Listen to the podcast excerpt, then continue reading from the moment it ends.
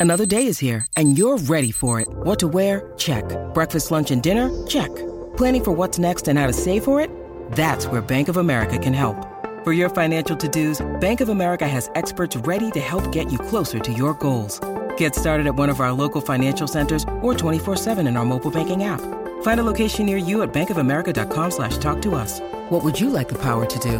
Mobile banking requires downloading the app and is only available for select devices. Message and data rates may apply. Bank of America and a member FDIC. Injured at work in a motor vehicle accident or had a fall in a public space? Speak to Your Claim Lawyers, a no win, no fee personal injury claims law firm that specialises in maximising compensation claims for injured people. Call 1 800 Your Claim or yourclaimlawyers.com.au. On the tee from Australia, Adam Scott. There it is! Adam Scott. Expect anything different? Brilliant. What an up and down that was. In your life have you seen anything like that? Welcome to the clubhouse.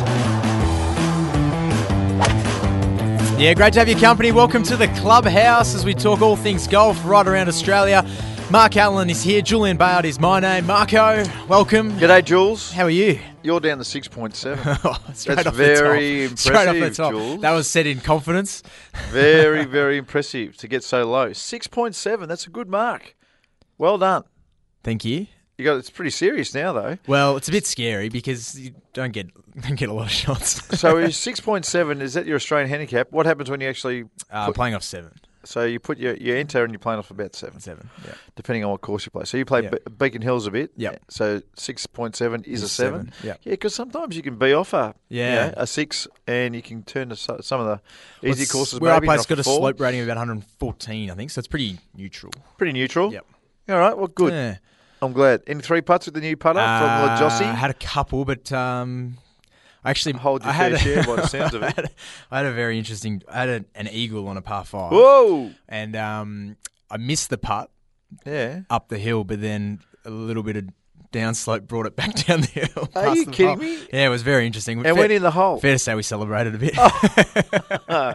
well done. Why'd you hit into the, the par five and two? Driver five wood. Well done. so, nice yeah, to hear good. you've got a five wood in the bag. You're a smart boy. Well, I listened to you, Marco, which good. is very uh, what I can advise to everyone. How good's your five wood in the bag? It's my favourite club. Favourite club. It's everyone's favourite club. Mm. If people have a five wood in the bag, it's they're automatically your favourite club, especially if it's the right length for you. And I I, know it. I know that yours is. It's it's a great club, and particularly like it on a hilly course Mm. like Beacon Hills Oh, because um, use it for the longer distance shots, and you don't get the, the fade and draw where you've got an uphill or downhill lie as much. I That really, is right. I really like it. That I is really right. like it.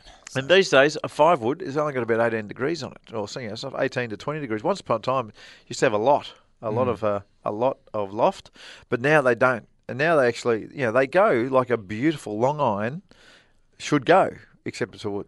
So it's absolutely perfect. What iron do you go up to? Four. Four iron, then a five wood. Well, I had a three iron, Marco. Yeah. this is the influence that you've had on me for Yeah. far too You much. threw it away.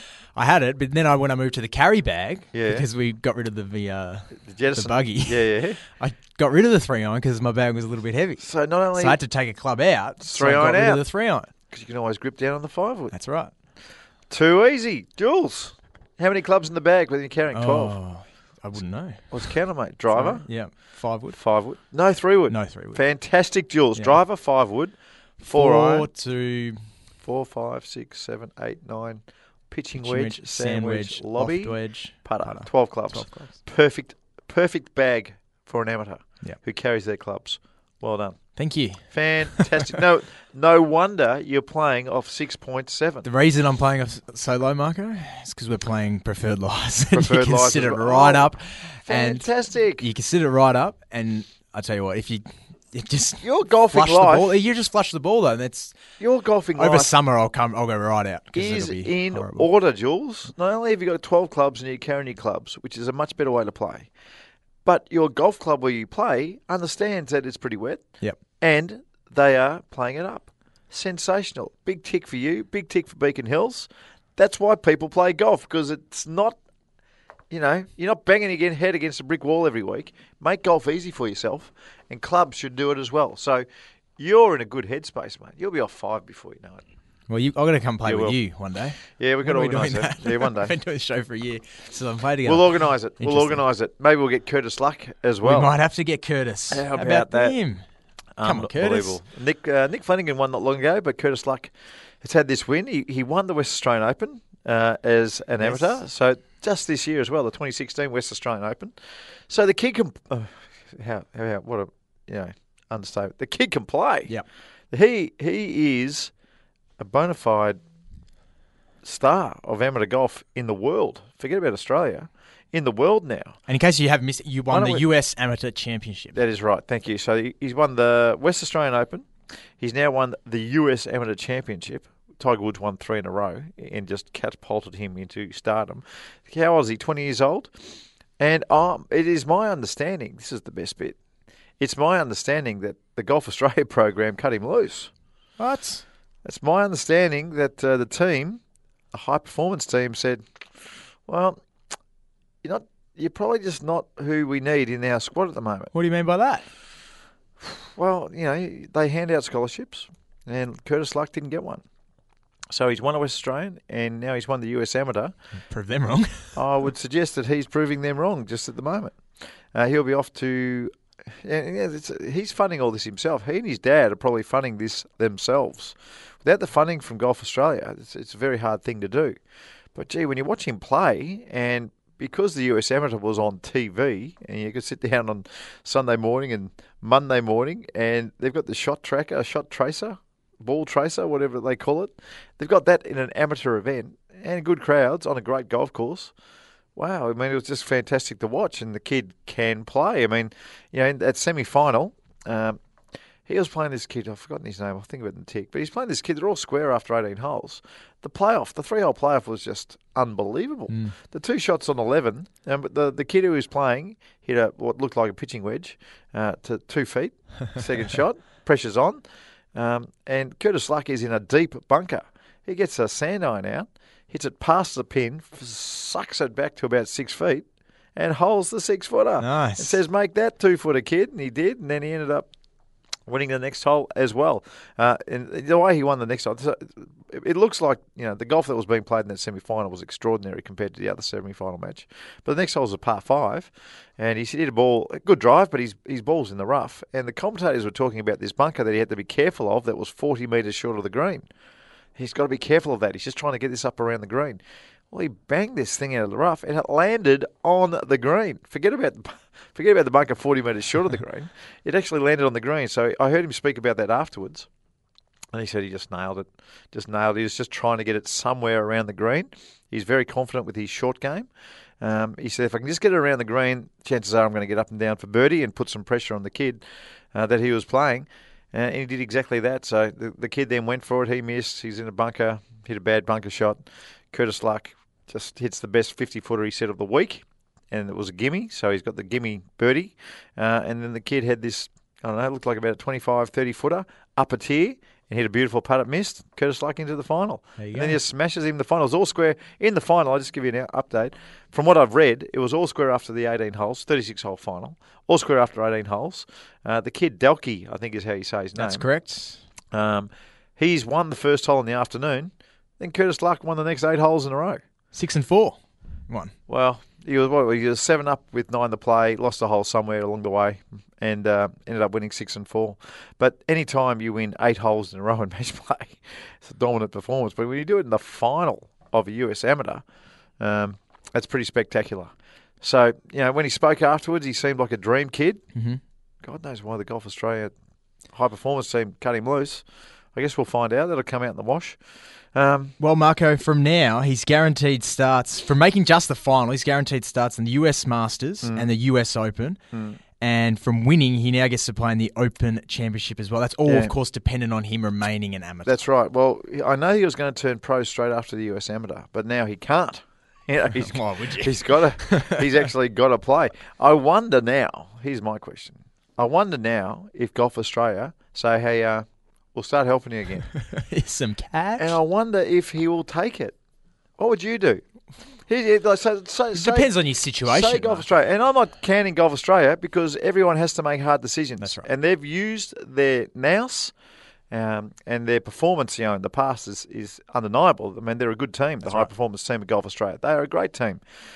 But um, if you're Curtis Luck and they've cut you loose, and now you're funding yourself and trying to get better as an amateur. And Golf Australia came back and said, "Oh, now we're willing to help out. What would you do?"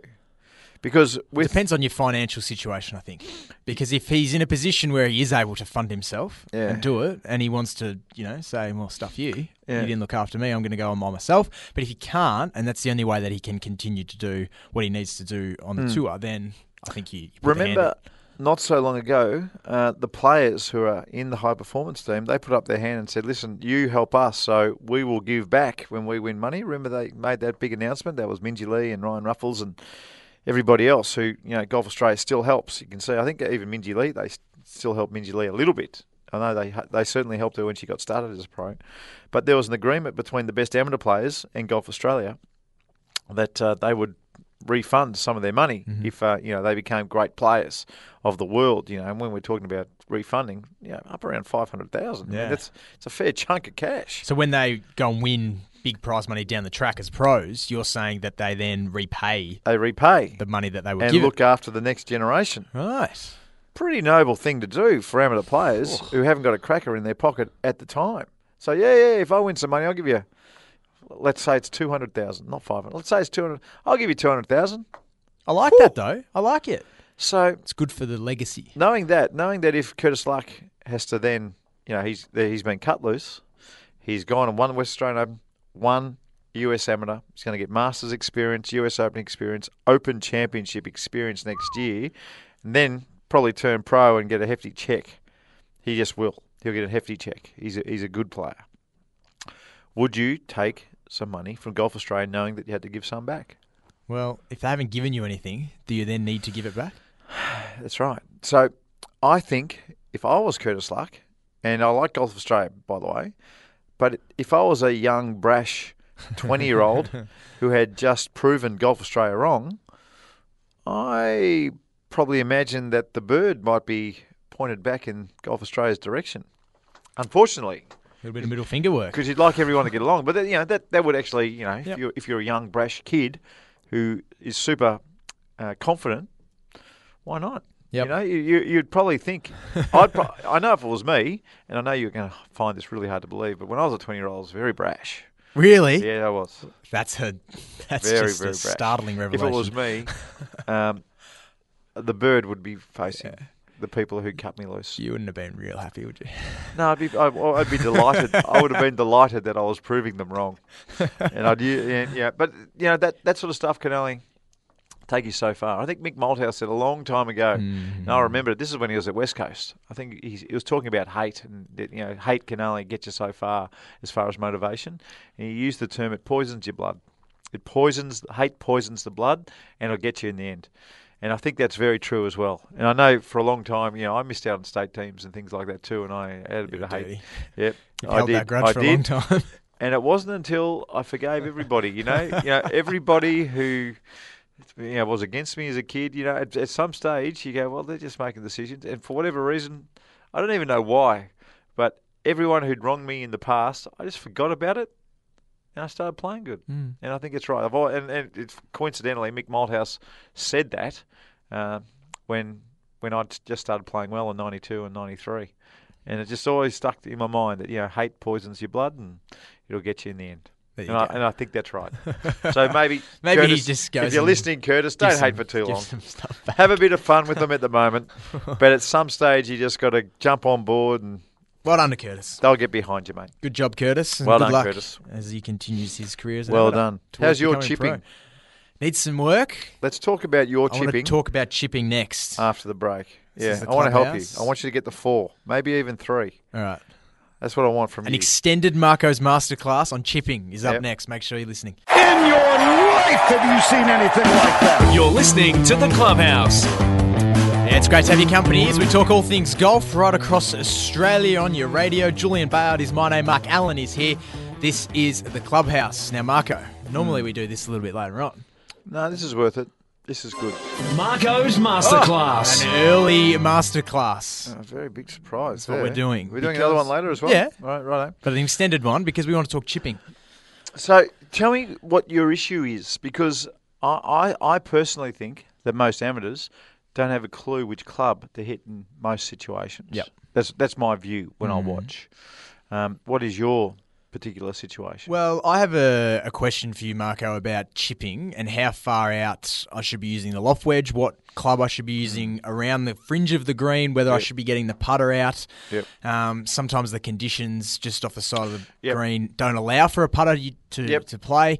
Um, so I want to know whether I should be using um, a loft wedge and trying to spin it and get it to check and Yeah. stop, or whether I should be hitting it up in the air and trying to flight it and get it to stop Righto. that way. Righto. So I want All to know some. I want to know some answers. I think I think amateurs see the money shot, which is the pro who hits the real fizzing chip and makes it stop. And I think for a lot of amateurs, they they wish they were hitting that shot, but pros who have been chipping all their lives, that that situation where that shot can be hit only comes up once in a blue moon. So the ball is sitting on beautiful tight grass. The grain is going with uh, the direction of the shot to be played. You're into the wind a little bit. The greens are a little bit moist, and you've got a little bit of green to work with. And then you can hit that magnificent fizzing pitch. And even then, that pitch is usually hit from 30 to 40 metres. You can't get really get a ball that get a lot of bite and grab from inside 25 yards, you know, 20 metres. You just, you just can't. Okay. So that shot that is seen on TV confuses a lot of people. So let's take that shot out of the equation Get rid of it. because in reality, amateurs just don't know when to hit it. Yeah. When the, one, they don't know how to hit it. They probably aren't using the right ball to hit it. They probably haven't got clean grooves so they can spin the ball. So let's just take that shot out. That's that is now out of the picture. Okay. That that shot.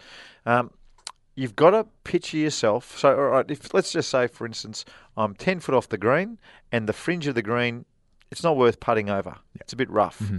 and the pin is set forty back, forty feet back from mm-hmm. from the green. If I was going to roll the ball with my hand, I wouldn't throw it right up in the air and try and stop it one bounce next to the hole. You know, from ten foot off the green, I would just roll it, land it on the green, and let it run out to the hole. Um, if the pin was a little bit shorter, let's say it was only cut, you know, the bare minimum, two steps onto the front of the green. If I was going to roll the ball and land it on the green, it would run past the Yes. hole too far. It would. So then you'd have to take the risk of landing it in the fringe Mm-hmm. and letting it bounce through. Every shot that I hit basically goes back to that same mentality. What happens here if I roll the ball? So you almost in your mind pick up the ball with your hand That's right. and underarm it and go, how would I do this if I was That is rolling? exactly right. Then you'll get another situation where you might have to chip over the corner of a bunker. You can't just hit and and the pin's cut tight. You can't just throw the ball on the green and you know at a low and let it land just on the green because it's going to go 40 feet past the hole. In that situation, you have to throw it right up mm-hmm. as high as you possibly can. When you get in that situation, we have to throw, that's your lob wedge shot. Pretty much every other shot for a amateur is between uh, you know their mid wedge or a pitching wedge or a nine iron. So when you are landing the ball on a green and letting it run out, it's a pitching wedge or a nine iron. And when you are landing it, um, trying to get the ball to stop, so you're throwing it up as high as you can to make it stop, that's the lob wedge shot. But there are always different situations. That, that they're the ones just around the green. Sometimes you'll be uh, 30 yards short of the green, um, and you're not hitting a chip. It's more of a pitch. Now, look, just for the sake of the argument, a chip you don't normally take a divot. Pitching, it's kind of a, it's long, it's a bigger chip, and you're more likely to Yes. start taking divots, and that's usually from about 25 to 30 meters away when you're trying to lob a ball 25 meters. Yeah. So those shots, they're not hit very often with a nine iron unless you're trying to land it uh, short of the green. Now, the reason that pros always land it, try their best to land it on the green, is because they've got a real good idea of the bounce. If you are trying to land a ball on a fringe, unless they're perfect fringes, which you get at you know some of the better sandbelt courses or the better courses around Australia, um, you've got some idea of how it's going to react. But on the poor courses, you got no idea No what's idea. going to happen. You got no idea what's going to happen. In America, virtually no idea what's going to happen over there because you know, it's a little bit longer and rougher and right. everything else and soft. So um, here in Australia, you've got to make a decision when you're pitching the ball whether you're, good at it, one, or um, it's time to try and roll the eight iron or even putt. I mean, if, if it's just a fairway, so many people at where I play Kingston Heath and where I used to play at, at Huntingdale, they would putt from 20 metres off the green because it's just so easy. It is just So so if you've got easy. the conditions right, then that's, Yeah, that's well, certainly Yeah, absolutely. able to do that. Nothing wrong with that at all. Yeah. You know, you play golf uh, on the links courses, and everyone's putting from miles away, unless there's a bunker in front. Mm-hmm. Pitching, sometimes you know, the lie has to be perfect. then there is, of course, there is technique. Now that's all very easy to say. You know, this is the right place to do it. Then there's the wrong place Yeah. to do it. But I, I, I think the bad people, the people who chip and pitch poorly, are the ones who are trying to help the ball up in the air. Yes. Now, that is the worst thing you can do. They get to this little shot, they've only got to land the ball or lob the ball 10 feet, whether it's with a lob wedge or a pitching wedge, and they're always trying to scoop the thing up in mm-hmm. the air. That is the biggest disaster in golf. Don't do that. Don't scoop Don't it. do that. And Don't look, scoop it. and for a long time, there was, you know, for a long time, especially in this country, our bunkers were quite hard compared to other bunkers. So a lot of people were getting lob wedges and uh, even their 54 or 55 degree wedge with low bounce. These low bounce sand wedges are very, very tough to chip with if you're an amateur, if you don't know what you're doing. Pros can because they practice their chipping an hour a day. An hour every day, they can pretty much do whatever they like. But these days, if you are um, are looking for new wedges and you're a poor you're a poor chipper, then get get a wedge with as much bounce as you possibly can, and then don't try to lift the ball in the air. And you'll find that bounce when you're actually having your practice swings. It'll be really hard to take a divot, even into the grain. It'll be hard to take or harder to take that divot. So there is absolutely no need at all to try and flip it. You've actually just got to hit the ball and know that the ball will bounce off the loft and go up. But s- too many players and good players too. You know, good players who just don't want to make a fool of themselves. They're always trying to flip the ball up in the air. It's the worst possible thing you can do. And good players, by the way, they know when it's a bad lie. You know, don't don't try and hit that lob wedge when it's a bad lie. Yes. You know, if there's another option, hit the nine iron, run it through the fringe. Don't try and hit a lob wedge with no bounce whatsoever off that lie that's very tight, and you know that the grain's straight into you. Because you can make, you can be made to look a fool in golf probably more than any other sport in the Yes, whole yes, world. you can. and you feel low. You feel so bad when you hit a shot that is embarrassing, and it runs through your game a bit. Mm-hmm. So the pitching and the chipping, if you're not doing much practice, uh, then I suggest you get wedges with a lot of bounce, and these will minimise the mishit. Yep. I like it. It's helped me. It's hard. I mean, if, if Well, because I, I often will just use the lob wedge. That's Yeah. it. Yeah, yeah, well, that's right. Now, well, at your Mm. Whereas golf I course, you probably could. sh- probably should be thinking more about the pitching wedge and the Yeah. niner. Yeah. Well, before be, it's some, you know a great way of doing things is when you are practicing your chipping, have three balls in your pocket, uh, and and access to to your clubs or the clubs that you chip with, Yeah. uh, and just find a spot where you're going to hit a chip from. Roll the first ball with your hand. How am I going to get this close? And then mimic that with the two other balls, and then go to a different spot. Mm-hmm. How am I going to get this close? Oh, I've got to throw this one up in the air a bit. So you throw it up in the air, you see what happens, and that's the time to get your lob wedge out. You know, there might be another time when, you know, you might be 40 metres away from the green and the pin's only just on. So when you're going to roll the ball there, you've got two options. You can just roll it through the fringe, the safe way, Yes. or you can throw it up from 40 metres away and see if mm-hmm. you can stop it close. Now, even when you throw the ball in your hand, I mean, it's it's a pretty hard throw to do that. But the roll through the fringe is the best option, and then you'll won't be using the lob wedge from 40 metres out when the pin's cut close. You will be using a nine iron and mm-hmm. chipping it through the fringe and, and getting a better result. So always when you're chipping or you're not sure what to do, three balls, throw the first one underarm. Always underarm, never overarm. Always underarm, and then pick a club that will make the ball react the same way. Like it. There you go, everyone. Down Listening. the, down the three or four for you. Playing this weekend. You'll be down the There's an, stretch. an earlier tip, Marco. An Good. earlier tip. Good stuff, buddy. I like it. No, that's the way to do. It's the way to do it. It's the way to do it. And the other way too, chipping comps. Always have chipping comps. Yes. And and if you find somebody having a chipping comp against and they're doing something that looks easy, just copy it. Mm. if it looks easy, copy Just it. Just do it. Yeah, just copy it. Whatever they're doing, just copy it. It's the best way to learn in golf. You just plagiarize other people's good points in their game, especially people who can play. You know, the good people who make the game look easy, plagiarize what they do. That's all right. Have a look at it. If it makes sense in your brain and it looks easy, it's pretty much it will be for you as well. If you can picture something in your mind, then it's easy for your body to follow afterwards. There's a 10 minute chipping lesson. You won't get that anywhere else. Nowhere else, buddy. Very good, Marco. Hey, Nowhere next, else. next, we've got the race to Dubai coming up. Got the FedEx Cup playoffs. Yeah. I want to know how they work. I want to Yeah. ask you, and I want to know what's happened to some of the Aussies who have right. narrowly missed out. Well, it changes every year. Yep. But I'll give you the basics of how it works. Because it's a bit complicated. It is a bit complicated, but very importantly, we need to have a look at the players who have missed the top 125 because most of those guys, unless they've got status in another way, won't have a job on the big tour next year and have to. Well, well, it's not secure at the moment anyway, and they're going to have to go through uh, a process. Um, uh, in the spring, so we'll see what happens. We'll talk about that next. This is the clubhouse. Julian Bayard is my name. Mark Allen's here. That's next. In your life, have you seen anything like that? You're listening to the clubhouse. Yeah, welcome back. This is the clubhouse right across Australia. Just talking in the ad break about Robert Allenby still to work. We might get to that.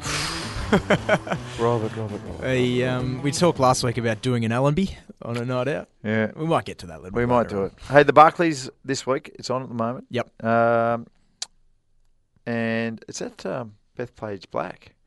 It's US Open venue. Top hun- top 125 on the FedEx Cup after last week are in. Then it cut cut to the top 100, and they play in the Deutsche Bank Championship. That's the right. week after, or the tournament after, the BMW Championship Championship's only the top, Top 70. 70. That is correct. And then the Tour Championship is the big one. Um, they play for a lot of money. There's only 30 players. And if you end up on top of the points table at the end, the big bonus, $10 million bonus. 10 million. dollars. So they play for points all year. But then the points are reset at the start. This is the way I remember it. Um, at the start of the playoff series. And then I think they get one more reset, and that is in the Tour Championship. So they make sure that at least the top five players, if they win the Tour Championship, when they get to that level and they get to that far, that far, then they can win. That they can that they can Okay. actually win the whole lot. Yep. But there will be other situations where perhaps you know it could be as as, as far down as twenty five could possibly win if mm. if the maths. Work right. out. Yes. If the maths work So out. currently, Jason Day leads the way. That is right. He's number Dustin one. Johnson is in two. Adam Scott is in three. Three. Russell Knox is in four. and Russell Spieth Knox. is in five. That is right. So look, those guys would have to miss every cut. In fact, I don't think I don't think those five can miss the Tour Championship. Yeah. The way the way it should be organised, they can they can go cut, cut, cut, miss them all, and still be there at the Tour Championship. Although that number would then be rejigged, and they might be in a bit of strife. They might they mightn't be able to have the luxury of winning the last tournament, and actually winning the the, the bonus. Um, but then when we go down, this is when things start to get interesting. Now, if you haven't finished in the top 125 from last year, and you don't have another kind of status where you've got a job on the As in- PGA as Tour, in you've won in the last year and a half. yeah, you're out. So Baddeley finished at 45, so he's in regardless, but Yes. had the win, so he's got you know quite a bit of top. Bads.com. He's got the next two seasons up his sleeve, so he's he's exempt for the next two seasons. Mark Leishman finished at 57th, no problem. He's working next year. Danny Lee, the New Zealander, 71st. He's working next year. Well done. He's had wins as well. Johnny Senden. Tour regular these days. Finished hmm. 99th on the FedEx Cup Tour, so he's all set for next year. I wouldn't be surprised if he's had a win. He's probably still got one left. You know, I'm ballparking this. I can't get it all done uh, just off memory. Matty Jones finished at 126. So he's missed the bubble. Uh, no, is it Noah or no? He was uh, number 125. He's made it. Scott Stallings missed. Uh, Steve Marino missed. Tim Wilkinson missed from New Zealand. So these are all the guys that were thereabouts at, at that 125 cutoff. Now, Greg Chalmers is at 142, but yeah, he's just had a win. in. Yeah, he's had a win. because he won during the was That it is US right. Open? I think it was. Oh, he won opposite the U. Yeah, he won in Yeah. the week. yeah, The Barracuda. that's right. He won that one. So he should have another two years, the next two seasons. Uh, so he's okay. Matty Jones, I, I, I seem to remember a victory at some stage. Um, so I, I've got a feeling he's okay for next year. He'll be right for next year. And let me just go down the list. Tim- Appleby. Yeah, now Appleby was playing, the way I remember it, Appleby was playing this year from his top 20 all time money winner status. So he gets in because of his high earnings in his life. Yeah, that's right, which is fair enough. Yes. Yeah, there's a lot of exemptions like that. So whether he gets one go at that or he gets two takes, I'm not sure. But uh, finishing at 143, um, I'm not sure he does. Okay. You know, I think I think he'll. What about someone like Geoff Ogilvy at 161? No, he's done. So what what happens to these guys, Mark? Right. So there is after the FedEx Cup, there is a fall series of events. Fall series. the fall series. So I think from the web.com, um, there's a certain amount of players, let's say it's 50 players, and then the first 50 players who missed, or it might even be the 75 players who missed, or the rest of the players who missed at the top 125. Then they're all put in a tournament together. They play the full series of events, and basically there's a cut-off number. Let's say that's 35. Mm-hmm. And if you finish inside that 35, then you've got a job on the PGA Tour next year. Because there is no more tour school for the US Tour. There's only a tour school for the web.com uh-huh. tour. So the only way that these guys who have finished outside the top 125 to get back on, who don't already have some status, is to perform well in those fall four fall series events. So there's a few boys who will be there. Cam Smith should be there. Um, Geoff Ogilvy, I wonder. Yeah, he'll be, he'll be there. Cam Percy will be there for sure. Uh, uh, Bowditch, now he won recently. I'm tipping, isn't he? Well, he hasn't made a he hasn't shot anything under about. He won the 15 Byron over Nelson. He won the. Byron Nelson. So I reckon he's got one year left up his sleeve. I would say he's got one year left up his sleeve. Pampling, no, 195. I don't think the only status he'll have is past champion status in a few events. Uh, Rhein Gibson uh, finished at 199th. He'll be in the fall series. Uh, so there's some reasonable names. Jarrod Lyle only played 10 events. He'll be in the fall series. And Robert Allenby um, hasn't done too well this year. Uh, played, last time I heard, 22 events and missed 20 cuts. Only made 25,000 bucks for the year. So Bowditch won the Byron Nelson. what year? 2015. Yeah, so he's okay then. So last year, so he's he won, he's had this year exempt. He's got next year exempt as well. Uh, so he needs to finish next year in that top 125. Otherwise, he'll find himself uh, on many tours around the world as well. Do you like the cup system? Do you like the? I, I think it brings out. I love that final Yeah, tournament where there's might be there's 25 blokes or whatever it is, 30 blokes, and Yeah. then you've got six or seven who can win Yeah. and win it, and then Yep. you've got maybe seven or eight blokes who can finish second and, win, it. Yep. and you've got all these scenarios that are playing around, and it's not just about who wins.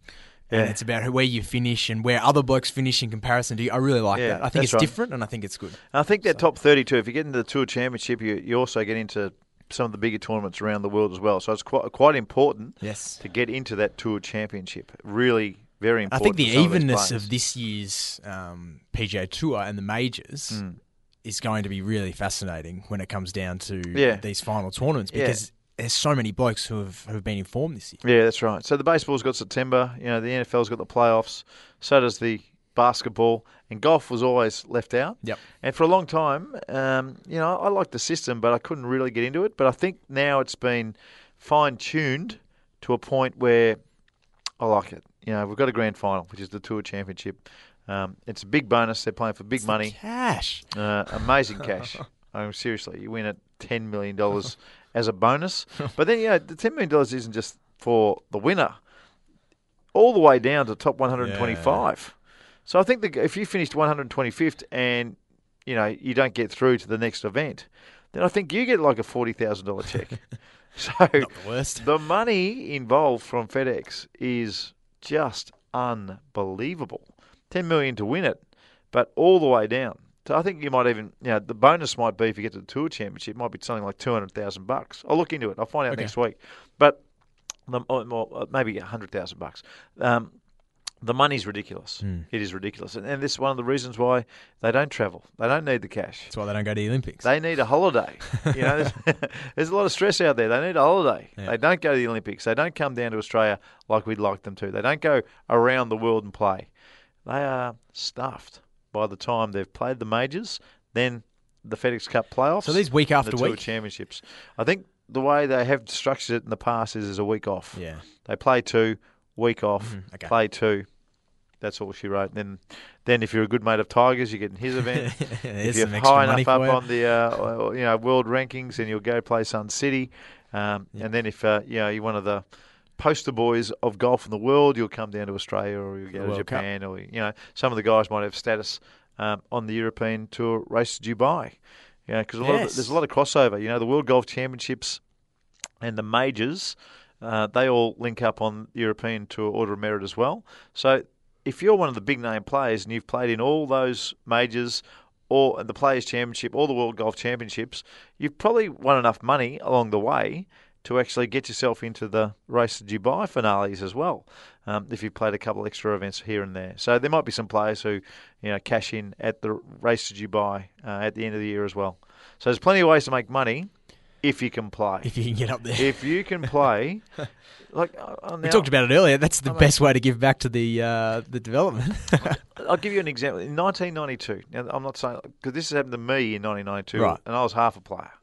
So in 1992, I finished fifth at the Australian Masters, and I won 31,000 bucks. That was my check, 31,000 dollars. But because I was wearing a Microsoft hat, yeah. uh, they gave me 5,000 bucks for the to wear the Microsoft hat. Nice. But in the clause was if I finished in the top five, I got an extra ten thousand dollars. So I got fifteen thousand dollars from Microsoft because I was wearing a Schweppes shirt. Um, it- I had a clause if I finished in the top five, I'd get ten thousand dollars. So I have the twenty five thousand dollars in bonuses. Then Titleist, I was using a Titleist ball back in the day. Top five finishes in the biggest tournaments, you know, around the world, ten thousand US Nice. bonus. So the Australian peso back in 1992 was about 50 cents. That was a $20,000 bonus. So 20,000 plus the 25. That was I made more money in bonuses Than the than I did in prize money. That's me back in 1992.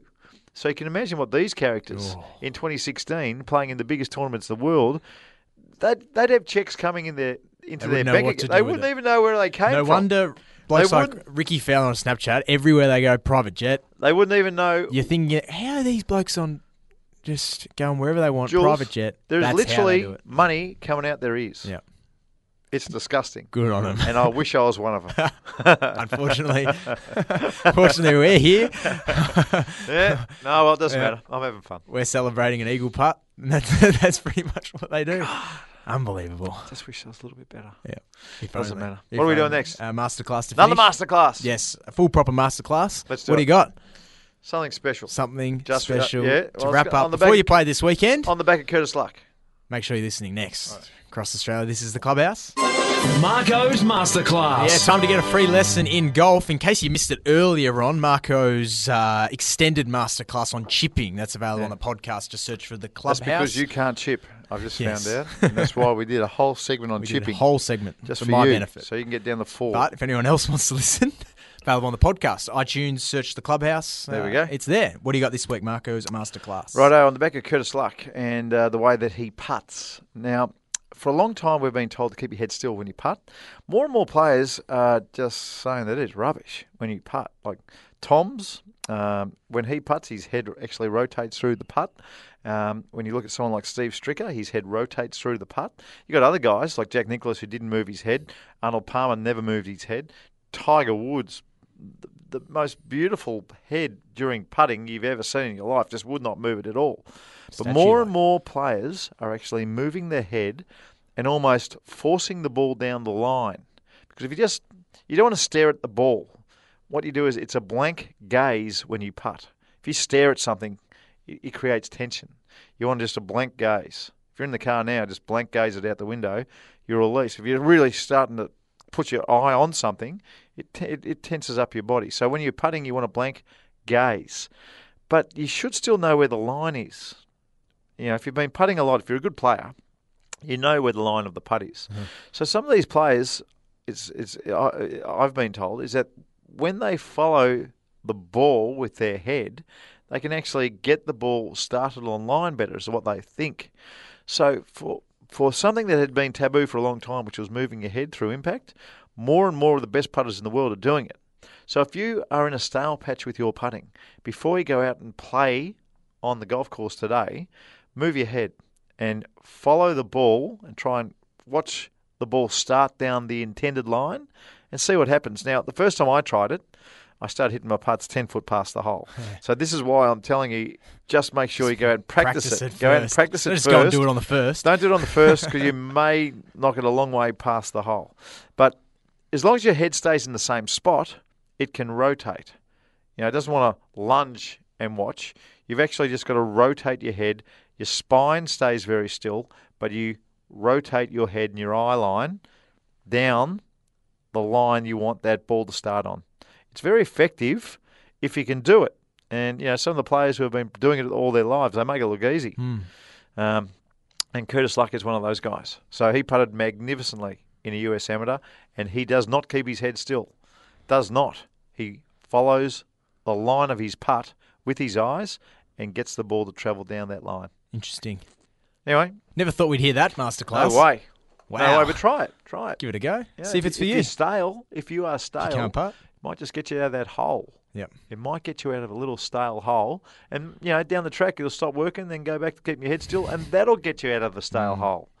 You know there are lots of things you can try. Mm. Mix it up a bit. Mix it up a bit. Change your pre-shot routine. Do all kinds of stuff. Always a pleasure, Marco. Good on you, Jules. Uh, six point seven. Yeah.